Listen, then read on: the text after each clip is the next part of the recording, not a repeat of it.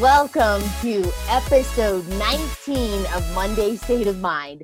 My name is Michael Arnold, and I am the Director of Alumni and Recovery Support Services for the Harmony Foundation.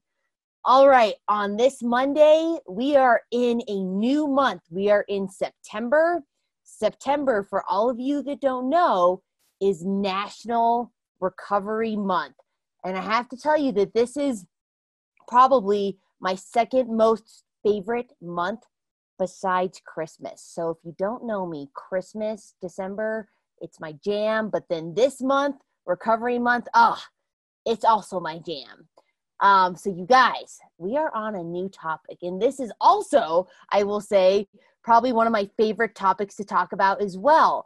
And before we get settled into this new topic, I also just want to let all of you know if this is your first episode of Monday State of Mind, head on back to episode one to check out what Monday State of Mind is all about and uh, get to know me just a little bit more.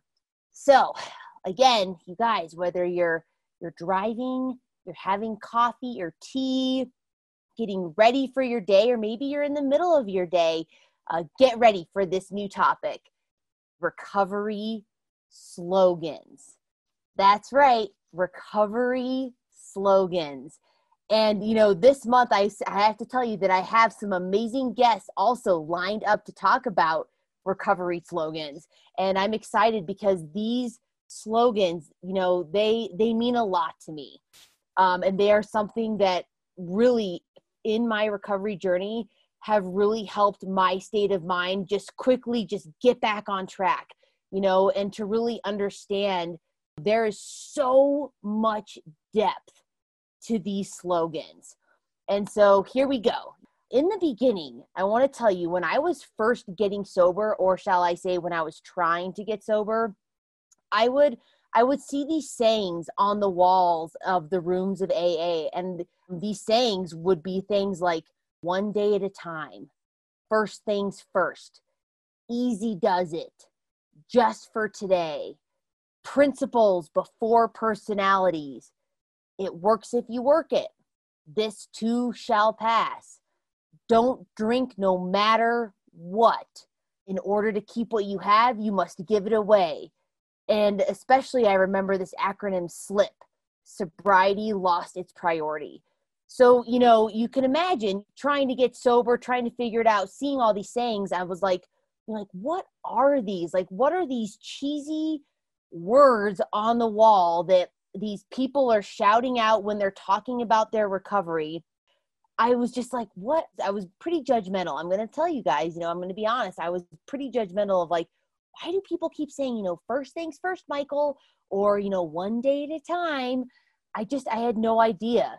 And it wasn't until i started to get some time under my belt that i really started to understand how powerful they are and how these sayings really start to help help me so much when I start to spin, when I'm having a bad day, or when my ego wants to run the show. We all know about that ego. You know, I've talked about it a ton.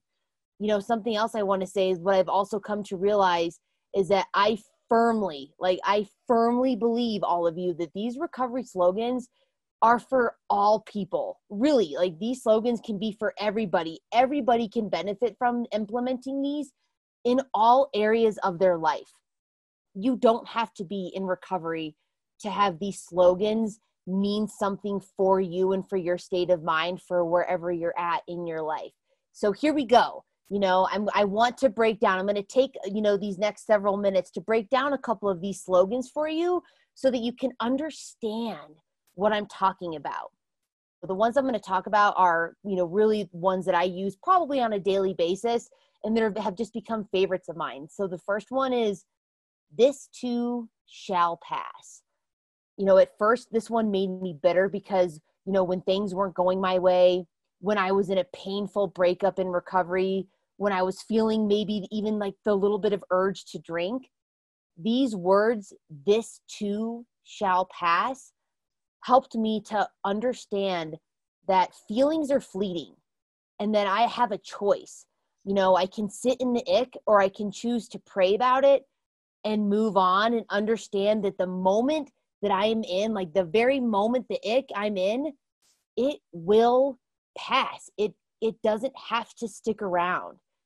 And so when I catch myself in moments of ick, I sit there and I literally say to myself, you know, Michael, like this too shall pass. Like th- this isn't going to hang out forever.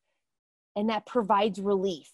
And that that's that invitation for me to be like, okay, I want this to pass. And so I'm going to let it pass and not let these feelings own me, but just recognize them, embrace them, and choose to move forward.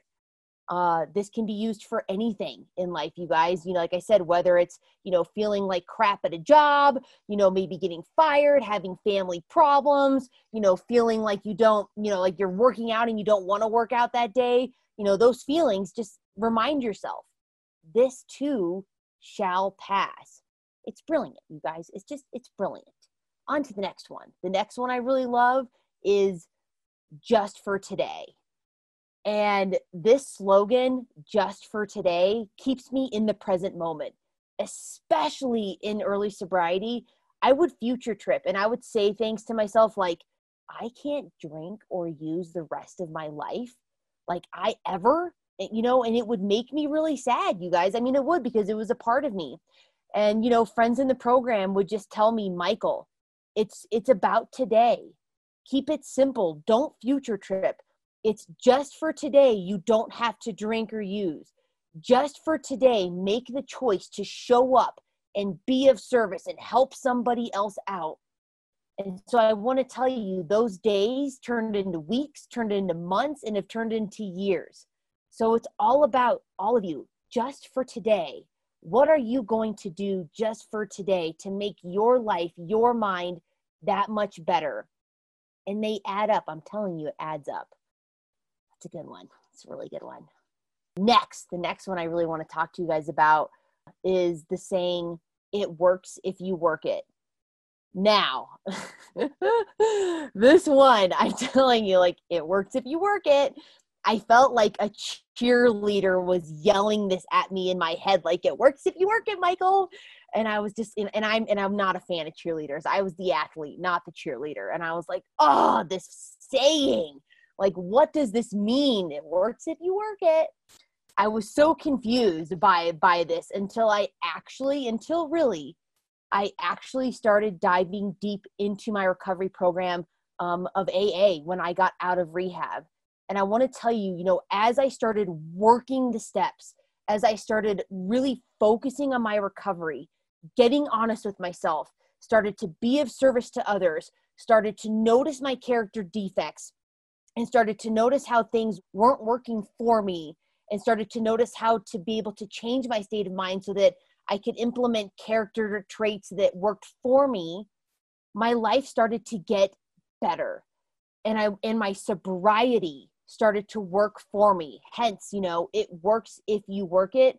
My sobriety works for me if I work on it.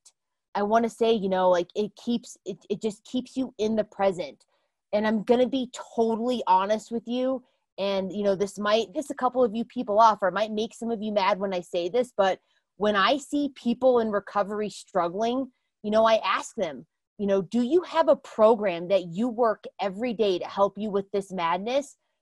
And if people say no you know i'm not really doing anything michael i'm like well duh.